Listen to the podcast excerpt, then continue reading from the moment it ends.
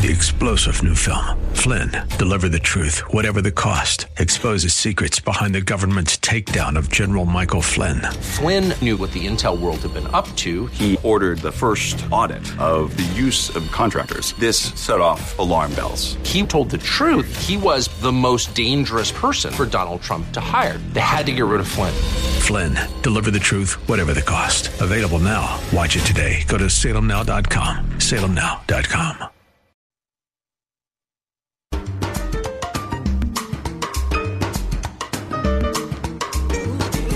It's time for counterculture.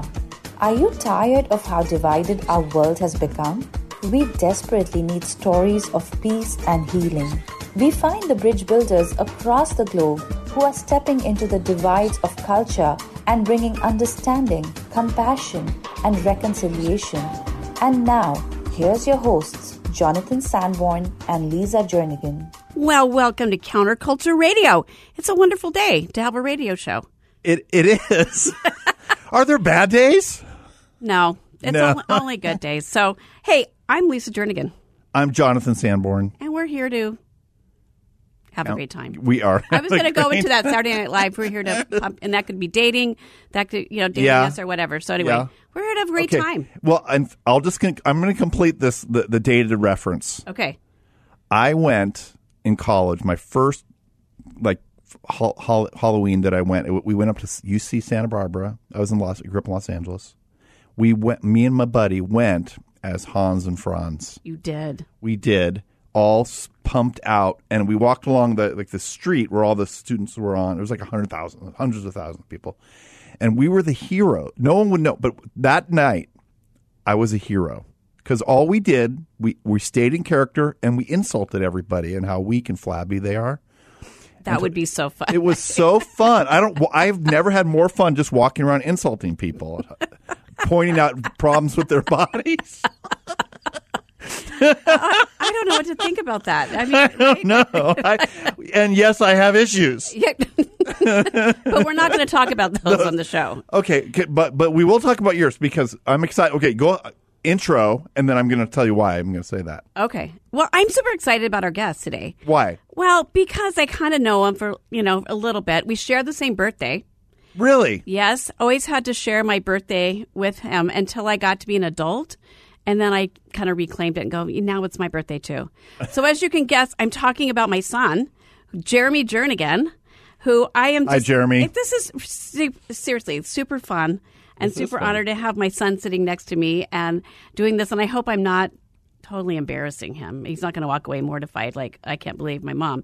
But I just he is somebody seriously I learned from all the time. Really? And I got to tell you, I like him growing up and even to this day, no one makes me laugh and like that giggle laugh more than Jeremy. I oh, mean, we will just get in that thing and just we'll be crying, like we're tears streaming down our face, and it's just it's just so fun to have because it's like really he's one of my best friends. So it's just really That's fun to be able to say that, Aw. right? I know. I mean, right? after after a welcome like that, I have to be nice. Nah, no, we'll get we'll get past that. Okay, because that was You have that Jonathan. was touching. Yeah, Yeah, oh sweet. it was very touching. Oh, wow. and I mean it. Son's it's so the best fun. friend, makes you laugh, Right. makes you think. Right.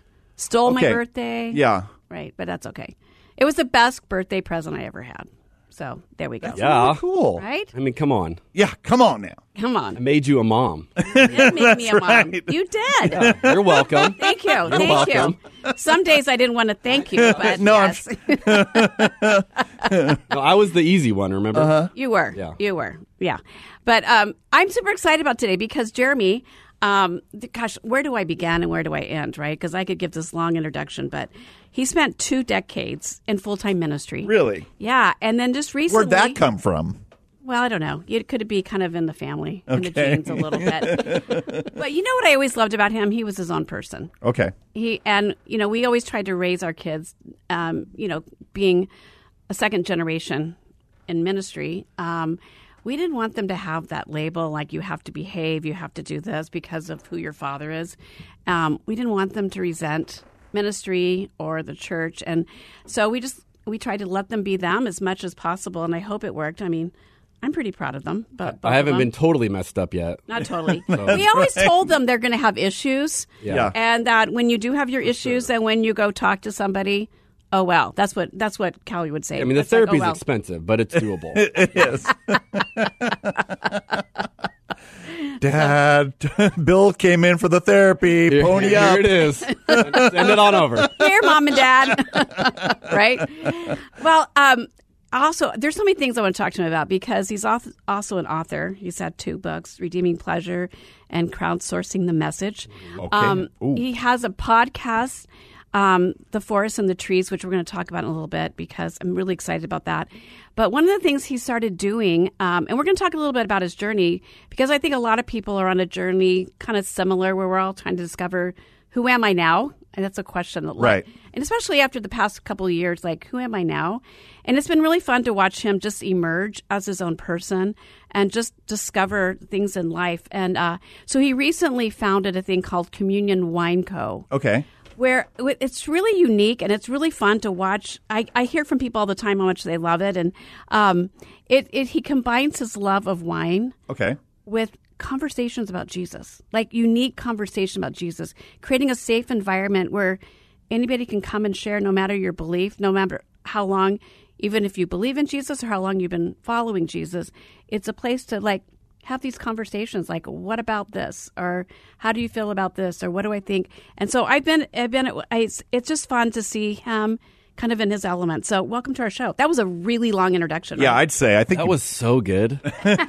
keep going. Just keep going. I like it. tell me more about me yeah, right yeah, shut up so I Lisa sound can great. talk. Yeah, Your this is mom's talking. Jonathan, not now. Oh, I love it. Okay, so let's go back because I want to make sure we have time for this. But let's go back to Communion Wine Co. Yeah. Because people, when they hear about it, I will even have people go, I heard about your son thing. I love wine. I love Jesus. I never thought of putting them together. So, how did this start? So I stepped away from full time ministry, and that was a few years ago. And basically, it was after a tough season of feeling like the things I wanted to discuss in the church context, mm-hmm. not all of our church was as interested in discussing with me. And I was the lead pastor at the time, which put me in, in an awkward dilemma of these are the things I felt like we got to talk about. Mm-hmm. And, you know, sometimes a church setting is more formal and there's kind of expectations and, you know, and so that that didn't necessarily fit. So out of that, it was like, all right, do I go back in, try it again in a different context, or do I re you know redream that? And in a conversation with my wife Michelle, she's very entrepreneurial. Uh, you know, she's like, you need to you need to just dream big. And I can be a little snarky and sarcastic. So I'm like, all right, here's what I want to do. I want to do something with wine because I, you know, moved to Oregon and fell in love with Oregon wine country.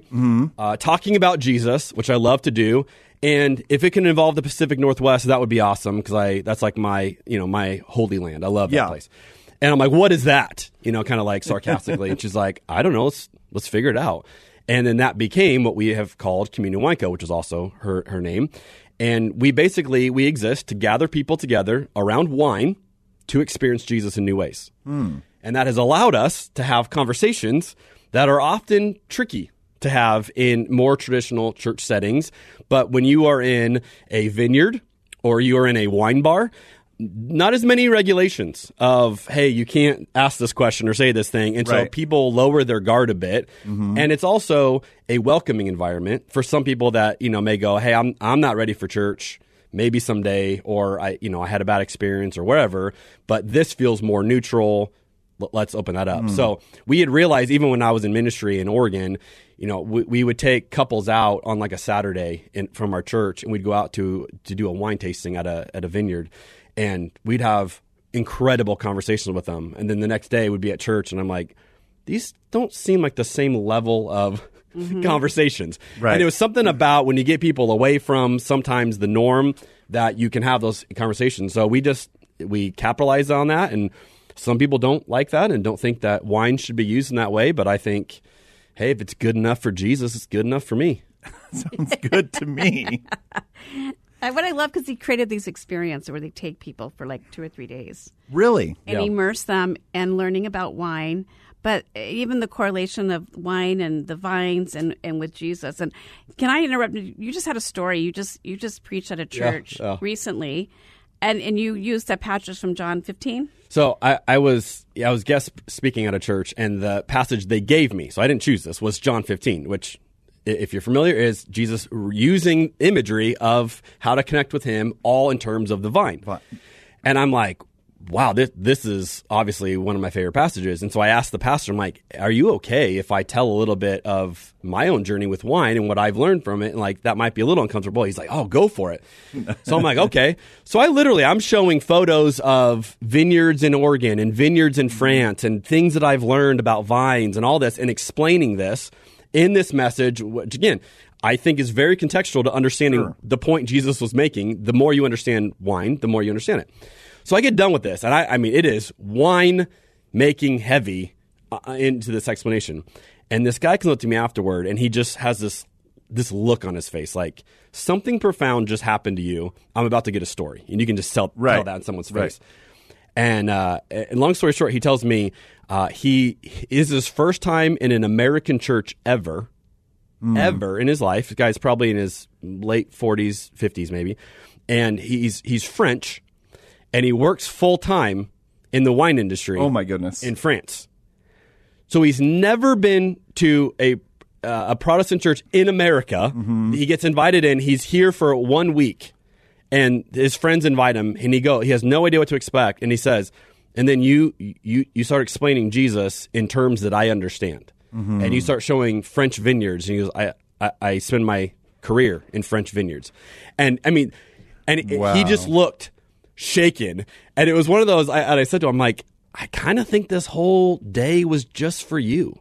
Like, I, you know, I'm not to neglect everybody else that was Sure. at church that day, but like, Jesus kind of can sometimes do elaborate Right. things, and I'm like, I kind of feel like this whole day was for you, and like, I happen to be a guest speaker. This happened to be the passage. You happen to try church for the first time in your life. You know, Right. all of this just happens to you know and this guy i mean was just like tears in his eyes Wow. he's like i need to i need to think about this i need to reconsider this jesus you talked about Hmm. and it was it was wild and so i you know i was telling her i'm like when something like that happens you just walk away and you're going okay that's that's pretty cool. Like Yeah. that's that's unique. I often like think like a, what a church celebrates is what it really believes, and so oftentimes like I've I also came up with a very strict like church background, and you know, and you know, getting drunk was considered one of the great sins. You know, greed no problem, but getting drunk don't right. get drunk, and um and you know there's really strong prohibit and and they would celebrate maybe someone gave up alcohol and now they're with Christ. Like Yeah, that yeah. was the story. well those are your options right, that was it. But then you never heard the story of I was raised with like what- that people are bound by the, and they see Jesus and the kingdom in such a rule based mm-hmm. the legalism that's out there and they they're they they stay away from Christ because they see the rule book so front and center based on like like wine or modesty, you know, clothing or something. They put really strong things like these are what Christians absolutely need to avoid. So I'm I'm that encourages my heart deeply because that's the celebration that we should have as in freedom in Christ. That God made something delicious and beautiful and meta- and uses as metaphors for a reason, not just well. It should be avoided for, especially if you're a, a mature Christian. Well, and what's funny is we, we do get a little bit of pushback occasionally from Really? you know from a conservative Christian Sure. that will reach out to let me know I'm going to hell because Really? this this is absolutely Yeah. not, not there's no room for this you know and I'll just lovingly you know Sure. engage like well I, I tend to see this differently than you and this and that. And you know recently I had someone uh, argue because whenever anything goes well with what we're doing you know and, or like hey I'll tell this story. I'll, hey we had this many people come to this event and we had this kind of you know well well hold on. Like they instantly want to neuter any results Right. because like you're doing it the wrong way. So it's like you, you know that there's an issue Yeah. there and it's just always funny to me. It's like, well, you know, like all your hesitations aren't what you actually find in the scriptures. So mm-hmm. I, I'm I'm pretty well versed in them, and like you want if you want to discuss them, and people, okay, yeah, you know, wine's bad, and this and that, and it's like, okay, you know, like the first miracle, like if you really break John John two, it will make almost every single Christian uncomfortable if you break it down Yeah. into like let's let's literally look at what Jesus did. And then the point of that story wasn't like, wow, they all thought Jesus had cool powers or wow, they all thought alcohol was great. The point of the story is it says John says that Jesus revealed his glory in that. like Wow. that is how Yeah. the first time in John's gospel, which I think is one of the more profound ones written later than the other three of, you know, hey, we've had some time to, to let this thing Right. age. And John says this is how Jesus revealed his glory. And, you know, punchline of that story is they ran out of all the wine they expected to be drunk at a party. Right. Which means that's a rager of a party. Yeah. If you, right. you already get through every bottle, right? Right. And then Jesus makes it. And if you look at the text, there's enough details there to figure out how much wine he made. Any guesses, Jonathan? I have no idea. 900 bottles of wine is the, is the Wow. math. Is the math. Okay. Okay. When's the last time you went to a party, a wedding, a gathering, anything, Nine hundred. and 900 bottles were what they brought out after everybody drank what was allotted for the party? That's wild. that is. And that's it. And it- you know, that's in the text. You can go John two if if if anyone's bothered by that. That's that's literally in the text. Yeah. And that's why I just it just it's so funny to me. If we want these these clean lines around Jesus that make Yeah. us feel good, Right. i- i- Jesus is just, he's bigger than that and mm-hmm. more mysterious than that, and he just does things that you go. What do we do with that? And I'm not saying, you know, that if you're an alcoholic, don't drink mm-hmm. wine. Absolutely. We don't, Right. we, we would encourage that. Sure. But to say, you know, that if I can't drink it or it's not good for me, that some, somehow everybody's, you know, off Yeah. limits is is a pretty immature view in my in my opinion. and, and there's so many benefits. Like in, in in many contexts, that that that creates a sense of humanity Sure. and joy that you and connection that just aren't going to happen. Like you said, you know, people won't talk about certain things at church, but Well, they the- will There's a Latin phrase Mm-hmm. that says "in vino veritas," in v- which means in wine there is truth. truth. Yeah. and there's something to that. Mm-hmm. You you get someone a round of glass of wine and you know sharing a bottle together and the conversation is notably different Yeah. than if you're sitting next to them in a church pew. Yeah. And uh, you know, you don't have to choose one or the other. I'm just saying we already have plenty of church pews. Right. Let's let's create more options for people that may, that may not work for them. Right. And that's really what we're trying to do. So, what is something?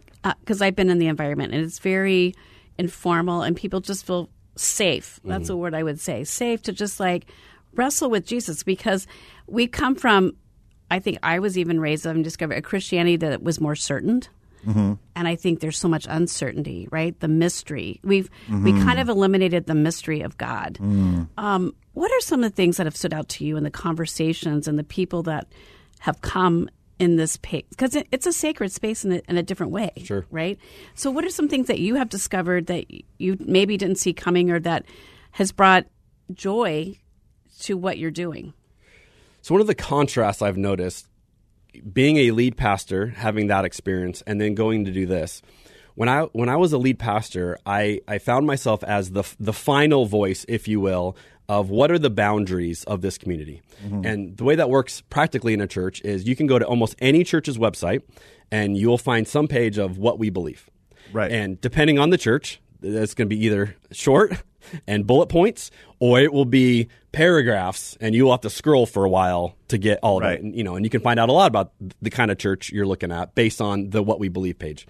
And that really becomes the the way that that community is is going to gatekeep in real time. Mm-hmm. The challenge of that is anyone who comes in and says, "I'm interested in this community, but I have a problem with point two or point three, or I don't fit point four, suddenly now realizes, hey, I don't even know if these conversations are safe. I don't know if I can explore them, Yeah. or hey, I used to believe these and now I'm kind of doubting number seven. You know, all of a sudden now there's a lot.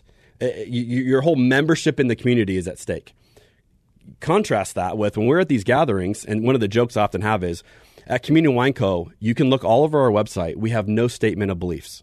Right. There, there is no what is what is Communion Wine Co. stance on this or that. We don't have one. And I love the fact that we don't have one because what it has freed me to do is I don't have to gatekeep anyone. I don't. I'm not the arbiter of anything. I'm just going to invite you to experience Jesus, mm-hmm. and whatever that does for you is going to be awesome, and I'm going to encourage that. Now, again, that's different than what a traditional church setting has to do. But what I have found is there's tremendous freedom in that for people, where they go, "Hey, I can come in knowing I may not agree on this or that." But but it's okay, and there, there's there's no expectation on we have to mm. fit into anything for us to be welcome here. And so what's really fun is that when someone comes to one of our gatherings, usually they have something in their mind of who they expect to be there. And I don't know, you know, for each person what that is, um, but we, we get a range of, you know, we will have lead pastors that will attend that regularly, and they're usually there as like, hey, this is like a chance for me to you know, get built up and just sit and soak this in. Uh, all the way to people who will say, I don't like to be called a Christian anymore. I just want to be with Jesus. So, you, you know, or someone is like, I got dragged here. I like wine. I don't know what any of this is. I mean, all of that. And then we have this gathering. Well, that's really hard to do in real time when you have that diverse of a you know viewpoint but there's, it just works and when when you don't have those there's no gate there's no fence it's just we're here to experience jesus that's literally only Wow. If you're okay with wine and Jesus, you're you're you're welcome. You know, and then now it's even got to the point where there are people that that come and don't drink, but they just want the conversation. Right. And uh, that's kind of been a newer thing that I'm like, okay, that's an interesting twist. Like they literally sign up, pay for their wine tasting, and then they're, they, no, I, I'm good. I don't like wine. I just want to. I just want to be a part of the conversation. And you serve sparkling cider or something, right? Uh, no, the wine bar does not even offer sparkling That's cider. So we say, that's "Here's a glass of water." Sorry, we you know that's all we have. But but it's just wild to me because it's like there is something there of you know where do you really get to wrestle with questions Right. and the problem is in, in some communities if you know hey if i if i change my view on this i'm outside the community that makes it really hard Mm-hmm. to truly dive into a topic I'm just going to throw something bold and down. Are you ready for this? Uh oh, I'm going to say that you can have more of a ministry in a wine bar than in a church for in most contexts. And That's a bold statement. Wow. And here's why I'm going to say that. Here's why. The majority of the ministry of Jesus was dialogue. The majority of uh, pastoral ministry in churches is monologue. correct There's not you're just talking about human real dialogue. yep Now look at our culture. Who are the people that often we lift up who are really making a difference in our culture? They're usually people who are out there are debating. Mm-hmm. They're they're being challenged. They're you know we oh Ben Shapiro or you know Jordan Peterson or something like that. They're out there. They're getting dialogue against their and challenge their ideas. But we have these common pastoral positions where they're insulated. Sure. They come off, you know, coming down from the mountain, give the word of the Lord on Sunday, step back into their, you know, committees and their, their, their, their, you know, study, and they don't have those. They aren't challenged. They're not engaged. But you're actually engaging people all the time. So I'm just gonna throw that out there. well and to that point did you just let it drop? I just, and did I just out drop there? the mic. to that point uh-huh. one, so what we do is we have a q&a that we do so i usually will will prime the pump with, Yeah. with a conversation i'll start you know i'll share something and then we'll do q&a where people Yeah. on their phones will write in and we'll en- en- engage Yeah. So this last one i ne- and i never know where it's going to go because it again it's not a monologue and Mm-hmm. I, I just i just start it and then it ends up one of the last ones we had that was probably one of the most profound ones we've had yet uh, someone started asking about purity culture and they said, "Hey, I'm really wrestling with this." And they were asking me, like, you know, we have five kids. Are you t- are you raising your kids in purity culture? And I said, "No, we're not." And we're, you know, here's how we're wrestling with it. This opened up a can of worms in the most beautiful of ways, Yeah. where all sorts of people started sharing. I mean, raw, intimate details of their sexual lives Right. to a, a room of strangers and how they were raised and what they were taught in the church and this and that and how they've worked through it and Yeah. where that has served them well, where it has not served them well. And it was so holy just listening to this conversation. And then, you know, everybody's probably in their primarily 30s, 40s ish Yeah. in, in the conversation. At the very end of this, we get someone who's, I, I think, 60s, 70s, this couple that, that has just been listening to this. And at the very end of it, they said, "I- We just got to say, we're sorry on behalf of our generation that we put this on you and Mm-hmm. Yeah. we had no idea. Yeah. Listening to you guys share this, and then it, it was one of the most healing, Wow. intergenerational. And it's it, just because people were listening and sharing and talking and saying, "Yeah, this hurt and this was hard," and I don't, you know, and I just sat back and I'm like, I, I didn't orchestrate this. Right. I just opened the door, created an environment, and then Jesus shows up. And to you know your point, Jonathan, this is church. Yeah. and, and this is holy. This is sacred. And I, I walked away from that now going. I was uncomfortable at times because I, you know, it was so out of like I don't, I'm not controlling this. I don't know what's about to get shared, and I was shocked of what people were sharing. Yeah. but it was so beautiful. Yeah. Well, it's also you've you've created a like you said a safe place where people can bring their questions, mm-hmm. can share the real and the raw, right? And it's it's kind of like peacemaking, and they, and yet they don't all agree. Absolutely. right? And and you're not asking people to agree with you or with each other, but like let's just throw it out there, like throwing the soccer ball out there and see where it goes, right? And so that's what's beautiful. That but that's peacemaking. That's what we're mm-hmm. trying to Yeah. the whole counterculture. How do we create places where it's okay to disagree but still love each other and have respectful dialogue? Well, one of the things I say often is there is no right theology. And at the end of the day, I'm not trying to get anyone to believe any certain thing. But I do say this good theology on any subject, whether it be you know sexuality, end times, hell, whatever. Good theology is theology that looks like Jesus. And so I always encourage people if your theology looks like the person of Jesus as revealed in the Gospels, then then you probably are on the right track. If your theo- theological answer on anything doesn't look like Jesus, you got more work to do. I love it. And I, I'm so mad now. I'm uh, here's why I'm so mad. We I didn't get any dirt on Lisa in the entire in this entire show, and we ran out of time. So you're going to have to come back, and I'm just going to take ten minutes. Let's go. Let's go. You think you can get all the dirt in 10 minutes? Oh well, my gosh, I can hear because you I guys. like her, I'm and I sitting don't in the want too room. much. Okay. I hear you. How do the people learn more about what you're doing in the last few seconds? CommunionWineco.com. Communion Wine Co. Great conversation. Uh, thank you so much. The dialogue is a Absolutely. holy place. You're in a holy work. Thank you for your time. Thanks Love for your having me, ministry. guys. God bless. Thank you for listening today. Counterculture is made possible by Amplify Peace, educating, immersing, training, and launching peacemakers to build united communities. Three star general Michael J. Flynn, head of the Pentagon Intelligence Agency, knew all the government's dirty secrets. He was one of the most respected generals in the military. Flynn knew what the intel world had been up to. He understood its funding. He ordered the first audit of the use of contractors. This set off alarm bells. The explosive new documentary, Flynn, Deliver the Truth, Whatever the Cost, and covers the facts behind this scandal. Flynn told the truth. He was the most dangerous person for Donald Trump to hire. I find out the worst enemy that I'm going to face in my life is right here in America. They took my assessment and they wanted me to change it. And I was like, I'm not changing it. They had to get rid of Flynn. With in depth interviews, archival footage, and never before seen personal records of the man behind the headlines. I just felt like I was drowning. Flynn, Deliver the Truth, Whatever the Cost. Available now. Watch it today. Go to salemnow.com. Salemnow.com.